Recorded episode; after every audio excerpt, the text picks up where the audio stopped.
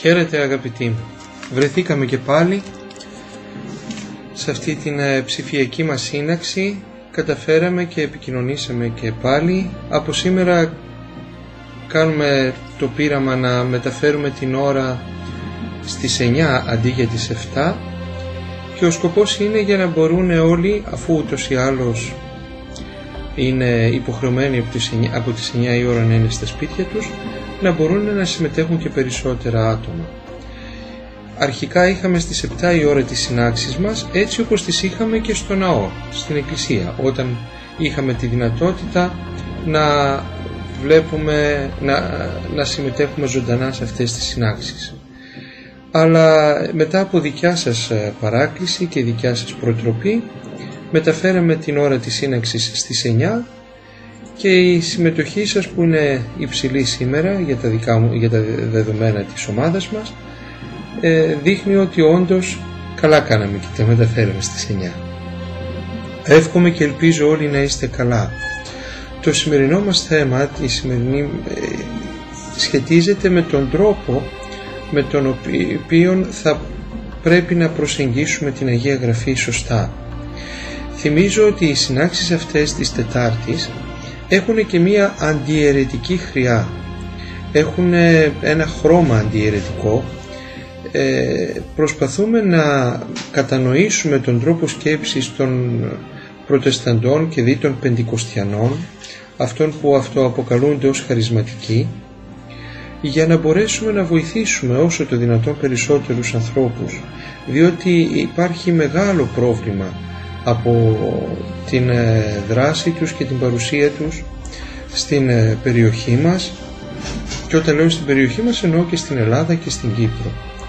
Ε, αριθμούν πολλά εκατομμύρια ανθρώπων οι οποίοι ε, ανά τον κόσμο είναι πεντηκοστιανοί, έχουν μπλέξει σε αυτά τα γρανάζια και αρκετοί ε, δυσκολεύονται και ζορίζονται και υποφέρουν για μας τους Ορθοδόξους όταν κάποιος έχει εμπειρία Ορθοδοξίας και μετά απομακρύνεται από την Εκκλησία και μπλέκει αλλού είναι πολύ μεγάλη πτώση και πολύ μεγάλο, ε, μεγάλο άδειασμα του εαυτού του. Ψάχνει ο άνθρωπος να βρει κάτι το οποίο είχε ζήσει κάποτε και δεν μπορεί πλέον να το βρει. Εμείς λοιπόν μελετάμε βέβαια ε, το πώς σκέφτονται αυτοί και το πώς δρούν και ενεργούν αλλά οπωσδήποτε έχουμε και την δικιά μας ε, την ε, οπτική, βλέπουμε και την δικιά μας την ε, ορθόδοξη θεώρηση. Και είναι αλήθεια αυτό το οποίο έχει υποθεί, αν θυμάμαι καλά από τον Παναγιώτη τον Έλα, ότι η αίρεση δεν είναι τόσο τολμηρή όσο είναι η αλήθεια και η Ορθοδοξία είναι πάντοτε πάρα πολύ τολμηρή διότι δεν στηρίζεται για να, στον ανθρώπινο λόγο δεν στηρίζεται στην ανθρώπινη προσπάθεια αλλά στην αποκάλυψη του αληθινού Θεού. Είναι λοιπόν πιο τολμηρή η θέση της Ορθοδοξίας γιατί η έρευνα και οι απαντήσεις τις οποίες βρίσκει η Ορθοδοξία, η αλήθεια της Ορθοδοξίας δεν στηρίζεται σε ανθρώπινες προσπάθειες σε διαλογισμούς και στοχασμούς, δεν στηρίζεται σε ανθρώπινη ικανότητα, αλλά στηρίζεται πάντοτε και ε, παίρνει ε, αφορμή και έμπνευση από άλλες καταστάσεις ανώτερες, από την αποκάλυψη του Θεού. Δηλαδή ενώ σε άλλες ε, θρησκείες γίνεται προσπάθεια να ανακαλύψουν τον Θεό και κάνουν μια ε, λογική ανείχνευση του Θείου. Στην Ορθόδοξη Εκκλησία βιώνουμε ή όπως λένε οι πατέρες πάσχουμε τα Θεία και βιώνουμε την αποκάλυψη του Θεού. Καθαρίζουμε την καρδιά μας για να αντικατοπτριστεί το φως του Θεού.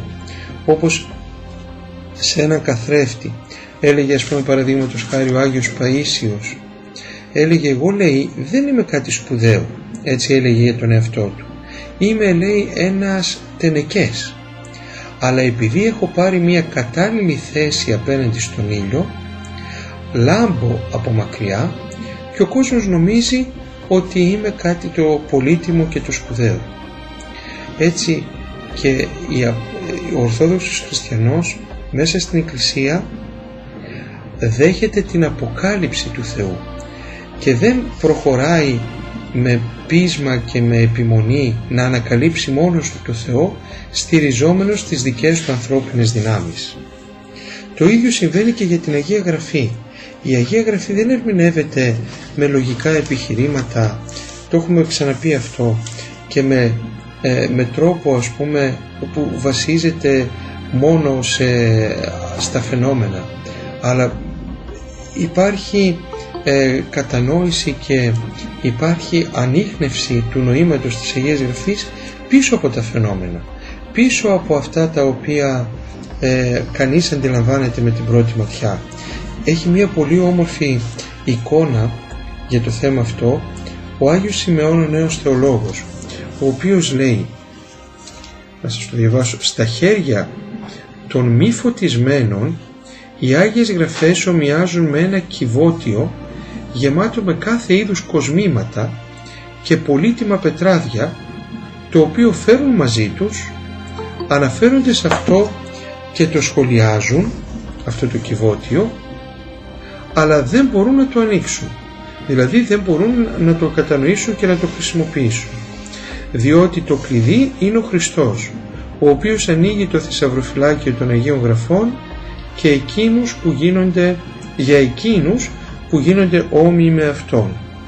Ε, για όσους θέλουν να το ψάξουν λίγο περισσότερο να πούμε ότι αυτό είναι από τον 24ο κατηχητικό λόγο του Αγίου Σημεών του Νέου Θεολόγου.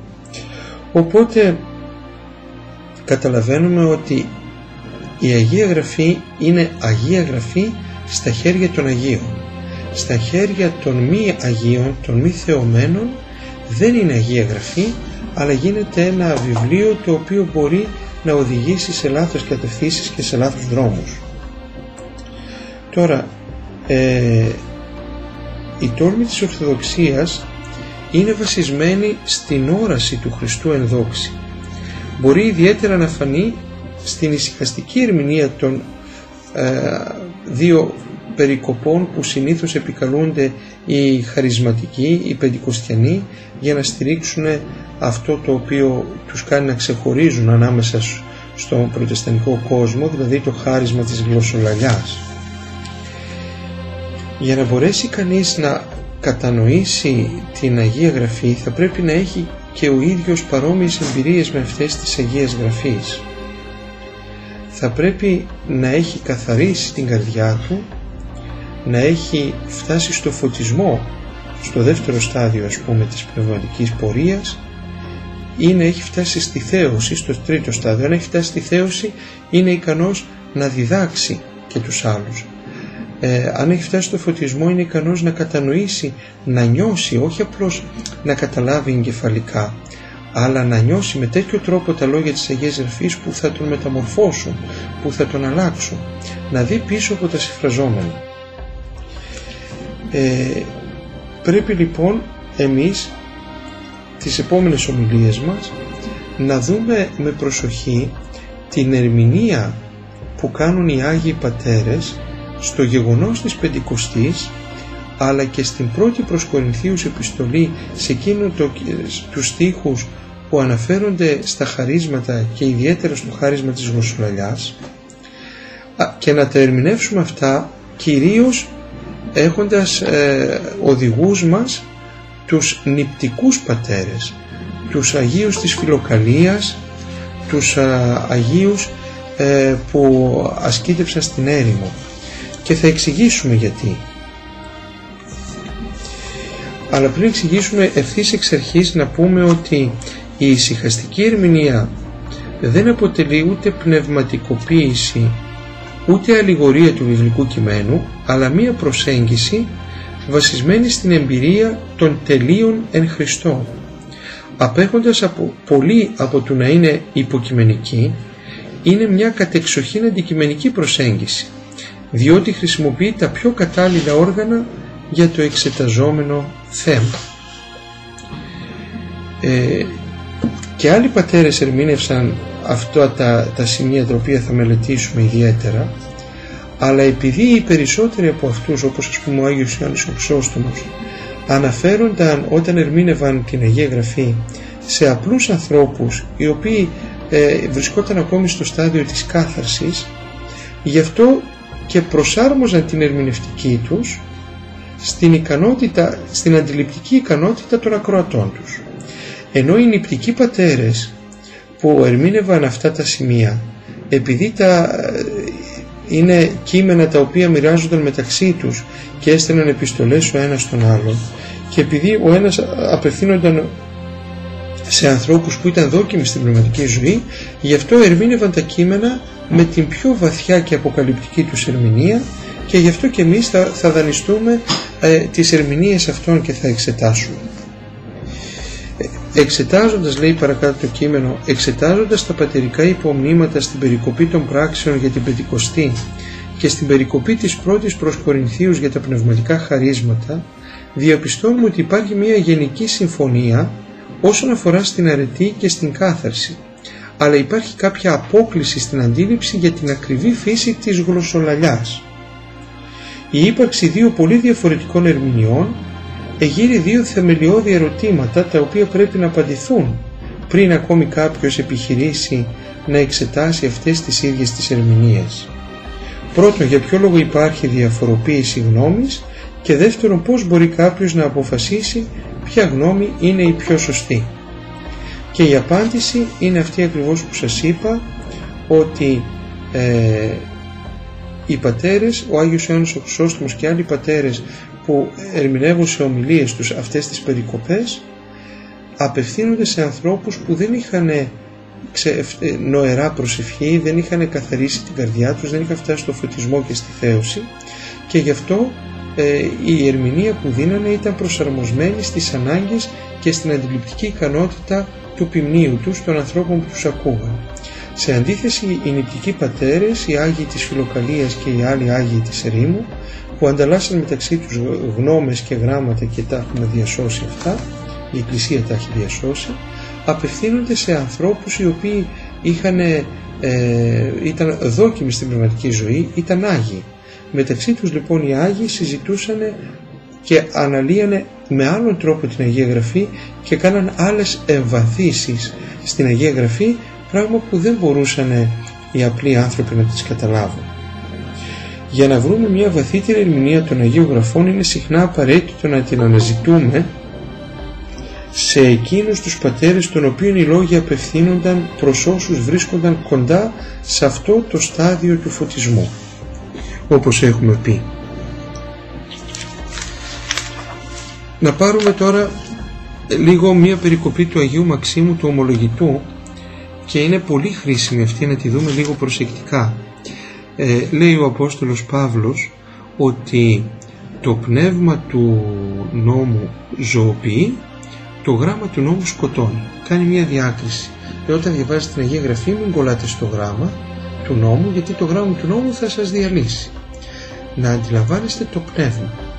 Από αυτό ορμόμενος τώρα ο Άγιος Μάξιμος ο Ομολογητής κάνει μια πάρα πάρα πολύ βαθιά διείσδυση ξέρουμε ότι ο Άγιος Μάξιμος ήταν φιλόσοφος νους, είχε το χάρισμα της θεολογίας, πλούσιο και γι' αυτό και τολμάει να κάνει πολύ βαθιές τομές στην ερμηνευτική του και εμάς μας χρησιμεύουν αυτά τώρα για να μπορέσουμε μετά σιγά σιγά να διεισδύσουμε και στο κείμενο της Αγίας Γραφής με άλλα γυαλιά και με άλλον τρόπο από ό,τι συνήθως συγκρίνει τη διάκριση ανάμεσα στο πνεύμα και στο γράμμα στις Άγιες Γραφές με τη διάκριση ανάμεσα στον εσωτερικό λόγο και στην εμφάνιση των κτιστών όντως στη δημιουργία, καθώς επίσης και ανάμεσα στο νου και στις αισθήσεις του ανθρώπου.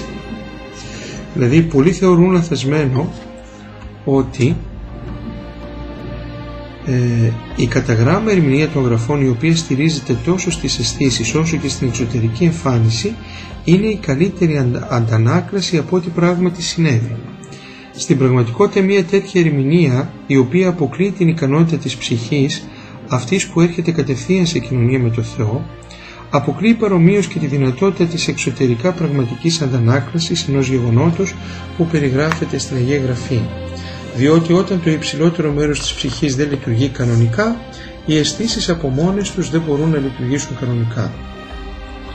Δηλαδή, να, να σας πω ακριβώς τι λέει ο Άγιος Μάξιμος. Λέει ότι υπάρχει διάκριση ανάμεσα ε, υπάρχει μια διάκριση στην Αγία Γραφή, στη δημιουργία και στον εαυτό μας. Στην Αγία Γραφή υπάρχει η διάκριση ανάμεσα στο γράμμα και στο πνεύμα. Στην κτήση υπάρχει η διάκριση, ο λόγος για τον οποίο δημιουργήθηκαν τα πράγματα και ο τρόπος που υπάρχουν τα πράγματα όλα. Και στον εαυτό μας υπάρχει η διάκριση ανάμεσα στην ψυχή μας, στο νου μας, στη λογική μας, στην καρδιά μας και στις, στις αισθήσεις που αντιλαμβάνονται τον, τον κόσμο έξω. Και λέει λοιπόν ε,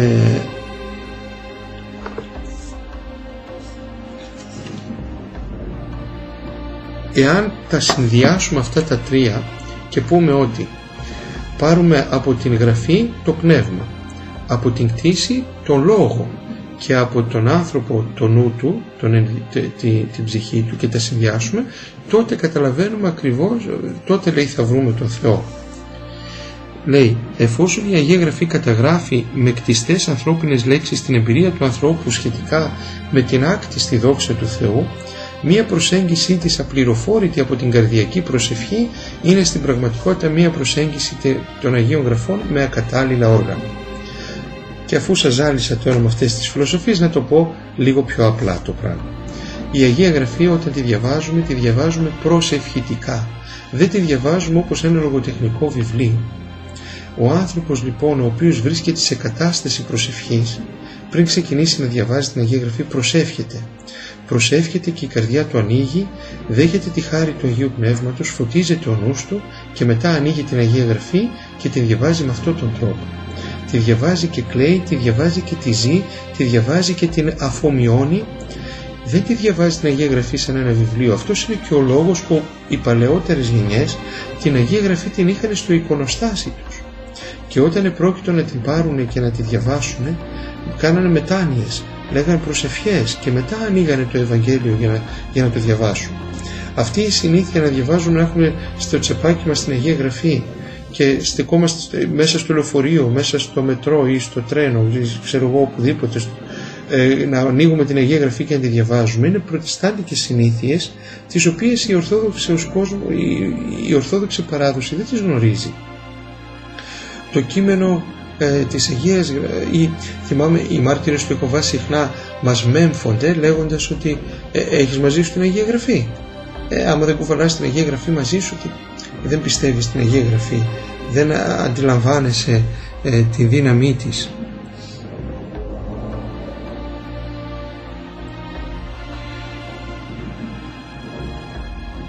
Συγχωρείτε λοιπόν οπότε καταλαβαίνει κανείς ότι η Αγία Γραφή είναι ένα βιβλίο το οποίο προσευχητικά προσεγγίζεται. Διαβάζεται, το διαβάζει κανείς με την καρδιά του. Δεν το διαβάζει με τη λογική του. Δεν το διαβάζει αυτό το βιβλίο της Αγίας Γραφής ο άνθρωπος για να τον καταλάβει αλλά για να το ζήσει. Δεν τη διαβάζει την Αγία Γραφή για να το κρίνει το κείμενο αλλά για να κριθεί από, την, από το κείμενο. Τώρα ε, ο Απόστολος Παύλος ονομάζει την πρώτη προσέγγιση της Αγίας Γραφής με βάση το γράμμα, με βάση τις αισθήσεις και με βάση ε, τα ιστορικά γεγονότα και, την και τη βοήθεια της αρχαιολογίας, των, ε, ε δεν μου έρχεται η λέξη, των επιστημών, της, ε, των γλωσσών κλπ, ε, της φιλολογίας κλπ ονομάζει ως γάλα και όχι ως στερεά τροφή. Για εκείνους που δεν έχουν καθαρθεί μπορείς να τους βοηθήσει και να τους οδηγήσει σε μία πρώτη κατανόηση ε, αυτό της Αγίας Γραφής αλλά το να στηρίζονται σε αυτήν ή να τη θεωρούν αποκλειστική ή κυρίαρχη στα χέρια αυτών που ακόμη δεν έχουν φωτιστεί από το Άγιο Πνεύμα μπορεί να τους οδηγήσει σε μειοπική αντίληψη. Βεβαίως και χρειάζεται κανείς να ξέρει ας πούμε ε, καλά τη γλώσσα για να μπορέσει να διαβάσει ένα κείμενο. Χρειάζεται να ξέρει τις συνθήκες που γράφτηκε το κείμενο, σε ποιους απευθύνεται, την ψυχολογία του ανθρώπου που το έγραψε. Χρειάζεται κανείς να, να, να ξέρει κάποια ιστορικά περιφερειακά γεγονότα. Όλα αυτά είναι πολύ χρήσιμα για να κατανοήσει και να ερμηνεύσει ένα κείμενο. Αλλά αυτή η πρώτη ερμηνεία, εάν θεωρηθεί ως αποκλειστική και ως μοναδική ερμηνεία, αδικεί πλήρως την Αγία Γραφή. Ο Άγιος Πέτρος ο Δαμασκηνός στην ομιλία του για το τρίτο στάδιο της θεωρίας διαπραγματεύεται πολύ κατάλληλα αυτό το θέμα. Αυτός μας συμβουλεύει να μην εκπλητώμεθα και να μην σκανδαλιζόμαστε όταν παρατηρούμε φανερές διαφωνίες στις συμβουλές ή στις ερμηνείες των Αγίων Πατέρων αλλά να αντιλαμβανόμαστε ότι ένα είδος συμβουλής ή ερμηνείας δίδεται για αυτούς που είναι ενωμένοι με το Θεό μέσω της αδιάλειπτης καρδιακής προσευχής και ένα άλλο διαφορετικό είδος δίδεται σε εκείνους που δεν είναι, δεν έχουν φτάσει σε αυτό το επίπεδο. Ακολουθώντας τον Άγιο Ιωάννη το Δαμασκηνό, ο Άγιος Πέτρος ο Δαμασκηνός παρομοιάζει τη συμβουλή που δίνει κάποιος σε εκείνους που οι ψυχές τους δεν έχουν ακόμη θεραπευθεί με μία σκάλα και λέει κάθε σκαλοπάτι οδηγεί στον τελικό προορισμό αλλά αυτό το ίδιο το σκαλοπάτι δεν είναι ο τελικός προορισμός.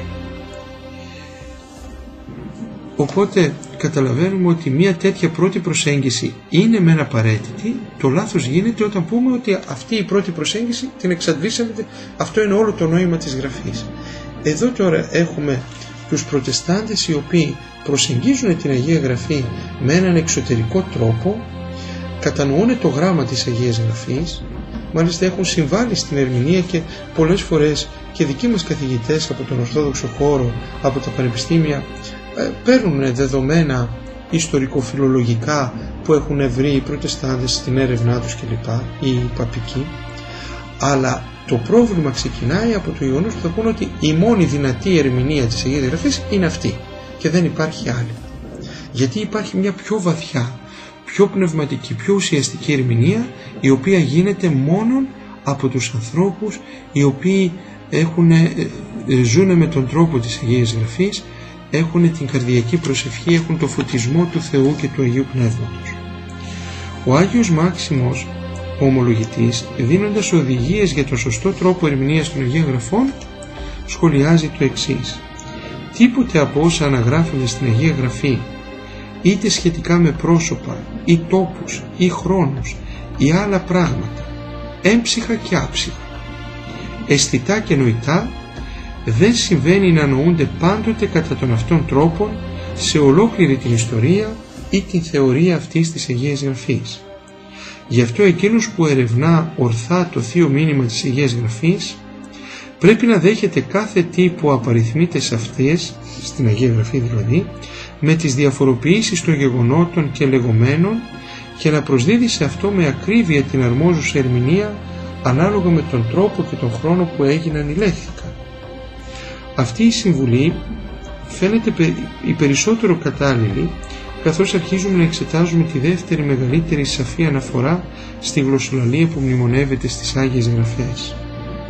Θα δούμε ότι η πρώτη μορφή που θα εξετάσουμε, στις άλλες ομιλίες μας βέβαια, όπως εξιστορείται στις πράξεις Αποστόλων κατά την ημέρα της Πεντηκοστής, είναι τόσο αδιάσπαστα συνδεδεμένη με την προφητεία και την κατανόηση αυτών που ομιλούν άλλες γλώσσες, ώστε μερικοί αναγνώστες θα μπορούσαν να παραβλέψουν την εσωτερική προσευχή και έτσι να δημιουργήσουν σύγχυση ανάμεσα στο χάρισμα των γλωσσών, το οποίο όπως θα αποδείξουμε αλλά το λέμε και ήδη προκαταβολικά είναι το η νοερά καρδιακή προσευχή και σε δύο άλλα περισσότερο εξωτερικά χαρίσματα της προφητείας και της ε, ερμηνείας και έτσι να συμπεράνουν ότι το χάρισμα των γλωσσών δόθηκε με σκοπό να κηρυχθεί και να κατανοηθεί το Ευαγγέλιο του Χριστού. Τέτοιου είδους αναγνώστες θα μπορούσαν να υποθέσουν στη συνέχεια ότι η δεύτερη μορφή που περιγράφεται στην πρώτη προς Κορινθίους επιστολή, δηλαδή υπάρχει μία μορφή της γλωσσολογίας που είναι αυτή που περιγράφεται στην Πεντηκοστή και λέει ότι ε, ο Απόστολος, ε, οι Απόστολοι μιλήσανε στα, στη δικιά τους γλώσσα, αυτοί που ήταν από κάτω και τους ακούγανε δεν ξέρανε τι γλώσσα μιλάνε οι Απόστολοι, αλλά ακούγαν ο καθένας άκουγε στη δικιά του γλώσσα. Ήτανε από διάφορες εθνότητες όπως ξέρετε την ημέρα της Πεντηκοστής στα Ιεροσόλυμα άνθρωποι, βγήκαν οι Άγιοι Απόστολοι, άρχισαν να κηρύττουν και ο κάθε ένας από αυτούς καταλάβαινε τη δικιά του γλώσσα. Ενώ οι Απόστολοι δεν μιλούσαν, δεν, ε, δεν ήταν ένας Απόστολος να, να μιλάει ελληνικά, άλλος να μιλάει αραμαϊκά, άλλος να μιλάει αιγυπτιακά. Δεν ήταν έτσι, άλλος περσικά κλπ. Οι Απόστολοι μιλούσαν όπως τους καταδικούσε το Άγιο Πνεύμα να μιλάνε. Οι άλλοι ακούγανε διαφορετικά. Αυτό το εξωτερικό γεγονός, εάν κανείς δεν έχει εμπειρία της καρδιακής προσευχής, θα νομίζει ότι είναι ένα χάρισμα που δόθηκε τότε και δεν υπάρχει σήμερα ή που ε, και σήμερα ακόμη εκφράζεται με αυτόν τον τρόπο. Ενώ έχει άλλη ερμηνεία αυτό το γεγονός και θα την εξαντλήσουμε πραγματικά με κάθε δυνατό τρόπο που έχουμε στα χέρια μας την ερμηνεία για να την καταλάβουμε. Τώρα όσον αφορά στη δεύτερη μορφή της γλωσσολαλιάς που περιγράφεται στην πρώτη προς Κορινθίους, υπήρξε μια μορφή προσευχής, η οποία χρησιμοποιήθηκε στη χριστιανική λατρεία και απέκλεισε αυτούς που δεν την είχαν. Και τους μαλώνει ο Απόστολος Παύλος και λέει ε, δεν είναι σωστό να προσεύχεστε λέει με το νου σας και να μην προσεύχεστε δυνατά και ώστε να μην οι υπόλοιποι δεν καταλαβαίνουν. Υπήρχαν λοιπόν κάποιοι που είχαν την νοερά προσευχή, στεκόντα στην εκκλησία, κάνανε νοερά προσευχή, εσωτερική προσευχή ε, από μέσα τους, με το νου τους, ε, βρισκόταν σε, ανέβαιναν σε θεωρία, σε αρπαγή νοός κλπ. Αλλά οι υπόλοιποι οι οποίοι δίπλα τους δεν είχαν αυτή την κατάσταση, δεν καταλάβαιναν τι γινόταν. Μπαίναν σε ένα χώρο και υπήρχε μια βουβαμάρα. Και λέει ο Απόστολος Παύλος, εντάξει εσείς προσεύχεστε αλλά και οι άλλοι, πρέπει λοιπόν οι προσευχές σας να γίνονται εις ευήκο. Στην πραγματικότητα η μεγάλη αξία των λόγων του Αποστόλου Παύλου σχετικά με τη γλωσσολαλία για την παρούσα μελέτη που κάνουμε για τις ομιλίες μας είναι το γεγονός ότι εμείς αντιμετωπίζουμε το χάρισμα της γλωσσολαλίας ως ξεχωριστό από τα χαρίσματα της προφητείας και της κατανόησης τα οποία στην Πεντηκοστή είναι ενωμένα μαζί. Εκεί ο Απόστολος Παύλος τα ξεχωρίζει αυτά τα τρία χαρίσματα η γλωσσολαλιά, η κατανόηση και η προφητεία. Θα τα δούμε, μην πανικοβάρεστε, είναι εισαγωγικές ακόμη οι συναντήσεις μας για να μας εισαγάγουν σιγά σιγά στο θέμα και είναι όλα αυτά τα οποία λέμε ένα προανάκρουσμα. Σιγά σιγά όμως θα μπορέσουμε να τα ε, δούμε και να τα αναλύσουμε ε, όσο γίνεται ε, πολύ αναλυτικά. Θέλουμε να πούμε ότι ο Άγιος Ιωάννης ο Χρυσόστομος απευθυνόμενος στους ανθρώπους της εποχής του λέει ε, ότι είναι δύσκολο να καταλάβει και να, να εξηγήσει το χάρισμα της γλωσσολαλιάς και αναφέρεται και λέει ότι υπήρχε κάποτε και τώρα δεν υπάρχει. Και δεν, δεν έχει καμία αναφορά στο ότι το χάρισμα της γλωσσολαλιάς είναι η νοερά προσευχή. Σε αντίθεση, ο Άγιος Νικήτας ο Στιθάτος, μαθητής του Αγίου Σιμεών του Νέου Θεολόγου, ε, λέει ότι ε, ότι το χάρισμα αυτό το οποίο αναφέρει ο Απόστολος Παύλος στην πρώτη προς Κορινθίους επιστολής του είναι το, το χάρισμα της μυστικής και αδιάλεπτης προσευχής μέσα στην καρδιά του ανθρώπου της επικλήσεως του Θεού. Αυτά τα λέμε γιατί εάν κανείς συναντήσει και συζητήσει τους ε, Πεντηκοστιανούς αυτοί θα επικαλεστούν τον Άγιο Ιωάννη του Χρυσόστομο και θα πούνε μα ο Χρυσόστομος λέει αυτά και οι ίδιοι κάτι πάνε να πούνε σαν τον Άγιο Ιωάννη του Χρυσόστομο και μετά έρχονται και λένε ότι είναι ανώτεροι από τον Άγιο Ιωάννη του Χρυσόστομο επειδή ο Άγιος Ιωάννης έλεγε ότι φαίνεται πως το χάρισμα αυτό έχει στιματίσει τις μέρες μας ενώ αυτοί το επαναφέρουν χρησιμοποιούν τον Άγιο Ιωάννη Χρυσόστομο για να στηρίξουν τη θεωρία τους και να πούνε ότι το, το χάρισμα της γλωσσολαλιάς και το χάρισμα που είναι υποτίθεται η απόδειξη ότι κάποιος έχει το Άγιο Πνεύμα έχει ξεθυμάνει στην Εκκλησία και να ορίστε το λέει και ο Χρυσόστομος. Από την εποχή του Χρυσοστόμου και μετά δεν υπάρχει το Άγιο Πνεύμα στην Εκκλησία, λένε οι Πεντηκοστιανοί και ε, ξαναεμφανίστηκε με την παρουσία των Πεντηκοστιανών στον ιστορικό ορίζοντα και έτσι αυτή είναι η πραγματική εκκλησία. Αυτά είναι δικά τους επιχειρήματα και εγώ σας λέω σήμερα ότι τα λέει ο Άγιος Ιωάννης ο Χρυσόστομος όχι γιατί δεν ταύτιζε το χάρισμα της γλωσσολαλιάς με το χάρισμα της νοεράς προσευχής όπως κάνουν οι άλλοι πατέρες αλλά επειδή μιλούσε σε ανθρώπους που δεν είχαν καθαρή καρδιά, δεν είχαν καρδιακή προσευχή και αδιάλειπτη Οπότε αν τους το ερμήνευε διαφορετικά θα το φαντάζονταν το χάρισμα πώς λειτουργεί, θα νόμιζαν ότι είχαν κάτι που δεν έχουν. Πώς συμβαίνει αυτό; Να σας πω ένα παράδειγμα. Μας έχει τύχει πολλές φορές να λέμε στους ανθρώπους να λες την ευχούλα. Να, να μην ξεχνάς να λες Κύριε σου ψτελεϊσόν. Και αυτός απαντάει αυτό το κάνω όλη τη μέρα. Μα οπωσδήποτε δεν έχει καμία εμπειρία τι θα πει αδιάλειπτη προσευχή. Αυτός ισχυρίζεται και λέει ότι επειδή μερικές φορές στη διάρκεια της ημέρας φέρνει στο μυαλό του το Χριστό, έχει την, νομίζει ότι κατέχει το χάρισμα της αδιάλειπτης προσευχής. Εμείς τον καθοδηγούμε σαν πνευματική πώς να αρχίσει σιγά σιγά η καρδιά του να γλυκαίνεται, να αποκτά εμπειρία του Θεού, ούτως ώστε όλο και περισσότερο και όλο και μεγαλύτερη διάρκεια να έχει η επίκληση του ονόματος και αυτός είναι ικανοποιημένος με μια απλή ανάμνηση του προσώπου του Χριστού στη διάρκεια της ημέρας ή με μια απλή αναφορά. Γι' αυτό λέμε ότι υπάρχει ο κίνδυνος, υπήρχε σε αυτός ο κίνδυνος, εγώ φαίνεται είμαι λίγο τολμηρός που σας τα λέω αυτά, ε, ο Άγιος Ιωάννης Χρυσόστομος δεν τα ανέφερε πολύ αναλυτικά στους ακροατές του για να μην τους μπερδέψει, να μην τους συγχύσει, να μην τους ε, οδηγήσει σε φανταστικές καταστάσεις και όχι πραγματικές. Αυτό το εκμεταλλεύονται οι Πεντηκοστιανοί και τον παρουσιάζουν τον Άγιο Ιωάννη Χρυσόστομο να λέει ότι δεν υπάρχει Άγιο Πνεύμα στην Εκκλησία και μετά λένε ότι αυτοί ήρθαν για να φέρουν την μεγάλη αναγέννηση στην Εκκλησία.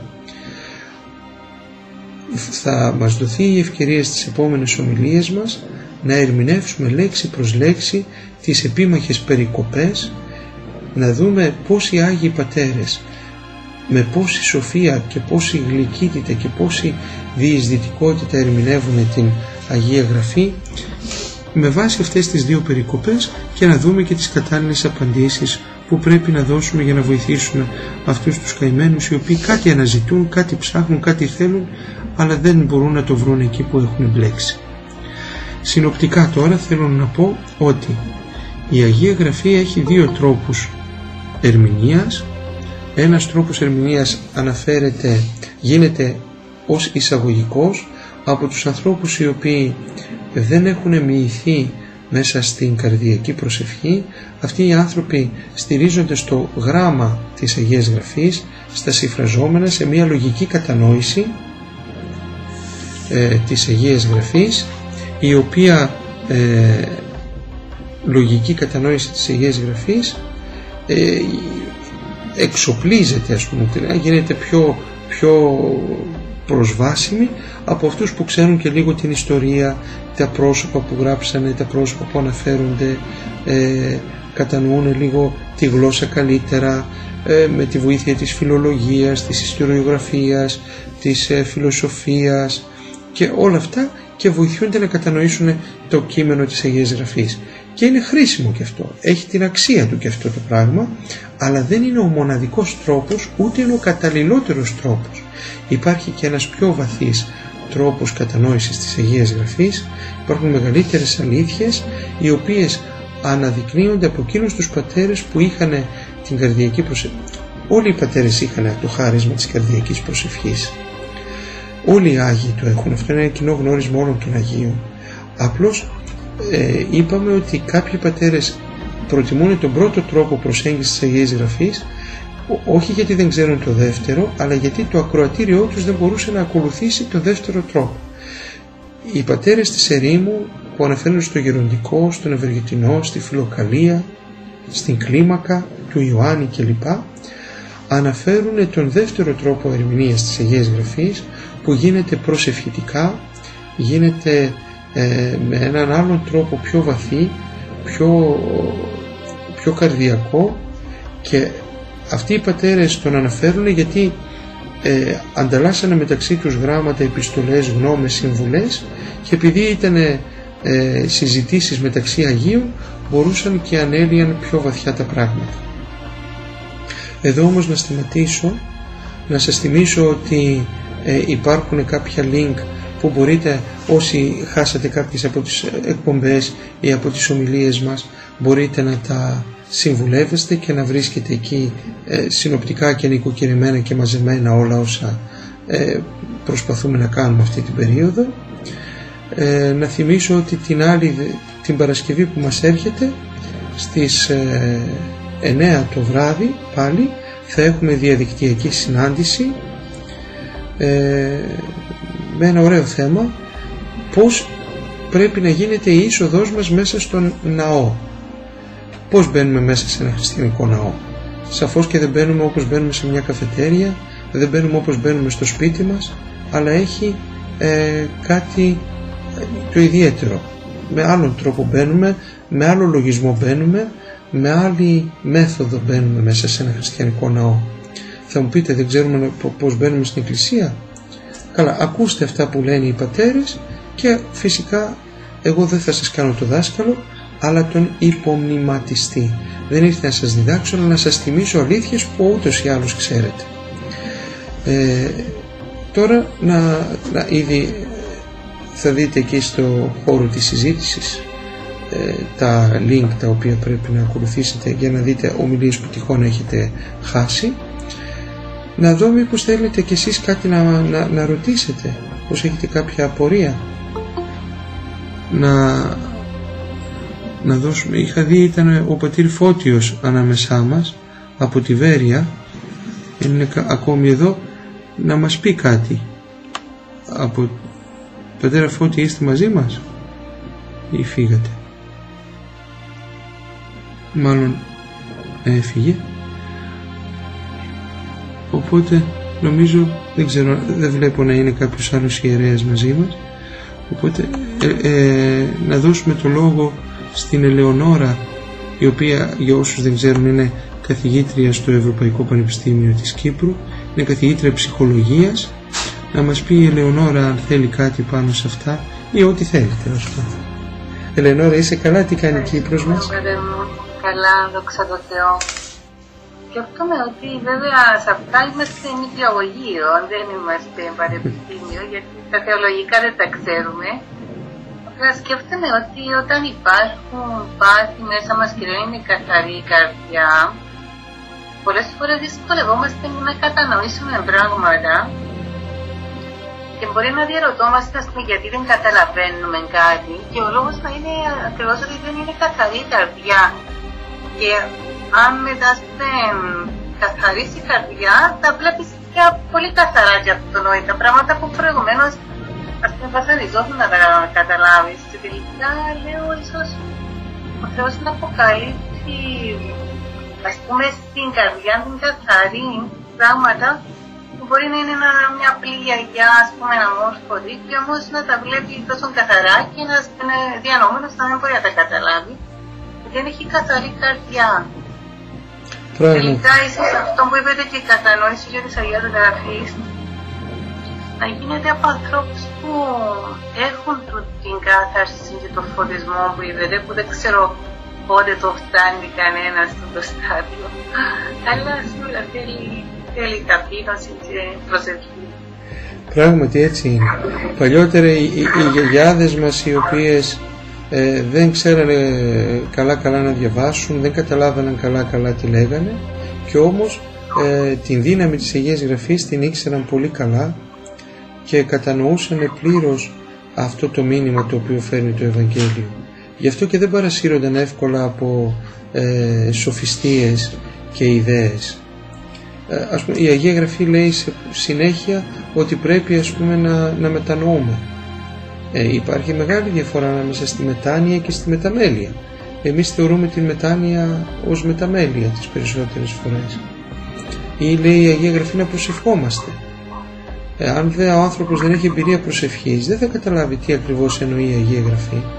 Να πω ένα παράδειγμα τώρα, έτσι που μου ήρθε στο μυαλό για να γίνουν πιο κατανοητά αυτά που είπαμε. Στο Ευαγγέλιο της γιορτής μου, του Αποστόλου Ανδρέα, αναφέρεται εκεί το περιστατικό ε, λέει ήταν ο Απόστολος Ανδρέας με τον Απόστολο Ιωάννη κοντά στον Τίμιο Πρόδρομο. Και είδε ο, ο Τίμιος Πρόδρομος τον Χριστό και λέει, γυρνάει και λέει στους Αποστόλους είδε ο αμνός του Θεού ο έρων την αμαρτία του κόσμου τους τον έδειξε τον Χριστό και λέει ωραία στράτος αυτός είναι ο Μεσσίας οπότε οι δύο Απόστολοι πήγαν και άρχισαν να ακολουθούν τον Χριστό. Και κάποια στιγμή όπως τον ακολουθούσαν γυρνάει ο Χριστός, τους βλέπει και λέει τι θέλετε; Λένε διδάσκαλε που μένεις; Ελάτε λέει και θα δείτε και πήγαν μαζί του και έμειναν εκεί ε, για ολόκληρη την ημέρα. Πολλές ώρες κάθισαν μαζί του. Εμείς οι περισσότεροι διαβάζοντας το κείμενο αυτό δεν βλέπουμε τίποτα παραπάνω από ό,τι σας περιέγραψα οι πατέρες της Εκκλησίας λένε ότι εκείνη η φράση ότι ο Ιησούς στράφηκε και τους είδε υπονοεί ότι οι Απόστολοι δέχτηκαν μέσα στην καρδιά τους την αποκάλυψη του προσώπου του Χριστού. Δεν ήταν απλώς ότι κάποιος άνθρωπος έστρεψε το κεφάλι του και διασταυρώθηκαν οι ματιές τους. Αλλά αυτή η στροφή του, του κεφαλιού και η συνάντηση πρόσωπο με πρόσωπο προς τον Χριστό είχε πρόσωπο με πρόσωπο με τον Χριστό είχε επιφέρει ένα συγκλονισμό στην καρδιά των Αποστόλων. Λέει μετά το κείμενο καθίσανε μαζί τους όλη την ημέρα. Για σκεφτείτε να βάλουμε τον εαυτό μας στην ατμόσφαιρα της παρουσίας του Θεού για όλη την ημέρα. Μπορούμε εμείς να το κάνουμε αυτό; Ούτε για 10 λεπτά καλά.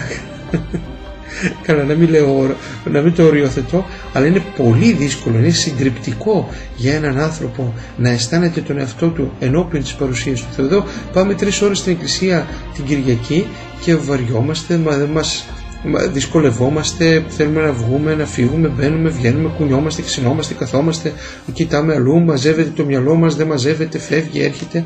Για, λέει, καθίσαν μαζί του όλη την ημέρα. Μετά λέει παρακάτω το Ευαγγέλιο ο Απόστολος ε, Φίλιππος βρίσκει τον Χριστό ε, πάει ο Φίλιππος στον Αθαναήλ που ήταν φιλαράκια του λέει έλα λέει βρήκαμε αυτόν που ψάχνουμε βρήκαμε το Μεσσία είναι από την Ναζαρέτ του λέει ο Ναθαναήλ ε, καλά λέει είναι δυνατόν από την Ναζαρέτ να υπάρχει κάτι καλό; Φανταστείτε τι ήταν η Ναζαρέτ εκείνη την εποχή έτσι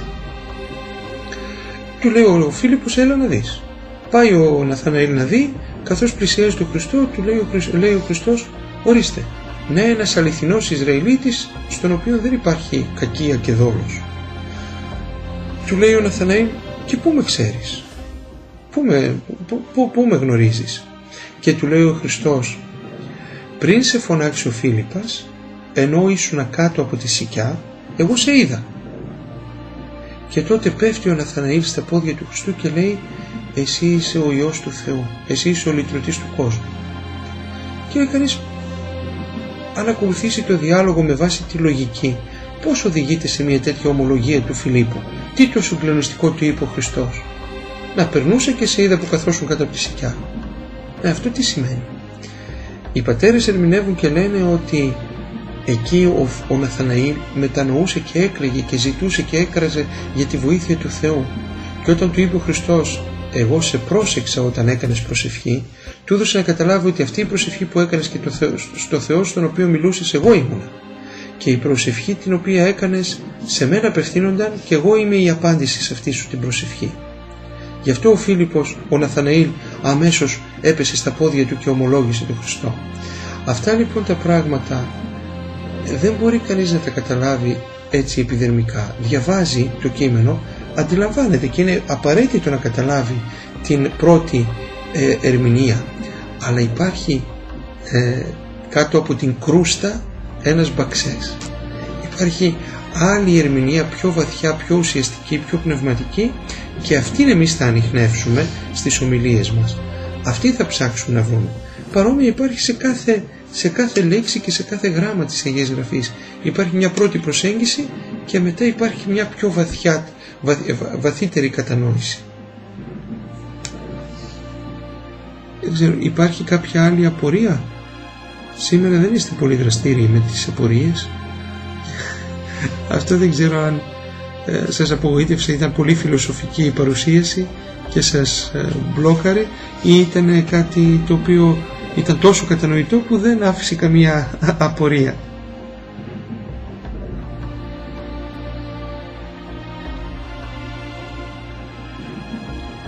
Λοιπόν, ε, να ανανεώσουμε λοιπόν το ραντεβού μας για την Παρασκευή πρώτο Θεός στις 9 η ώρα το βράδυ ε, όπου θα μιλήσουμε εκεί είπαμε για τον τρόπο εκκλησιασμού του ανθρώπου πώς εισερχόμαστε μέσα στο ναό αλλά και πώς εισερχόμαστε στο ναό της ψυχής μας. Ε, α, προδόθηκα. Δεν πειράζει. Ε, για την είσοδο λοιπόν στο ναό. Ε, και τον επίγειο ναό και τον εσωτερικό ναό αυτά θα πούμε την Παρασκευή στις 9 η ώρα. Όσοι θέλετε να δείτε τις προηγούμενες ε, ομιλίες και εκπομπές μπορείτε να τις δείτε στα link που έχουμε ανεβάσει. Ευχαριστώ πολύ για την υπομονή σας. Ανανεώνουμε, ανανεώνουμε λοιπόν το ραντεβού μας για την Παρασκευή. Ο Θεός μαζί σας. Να είστε καλά. Καλή δύναμη, καλή νύχτα σας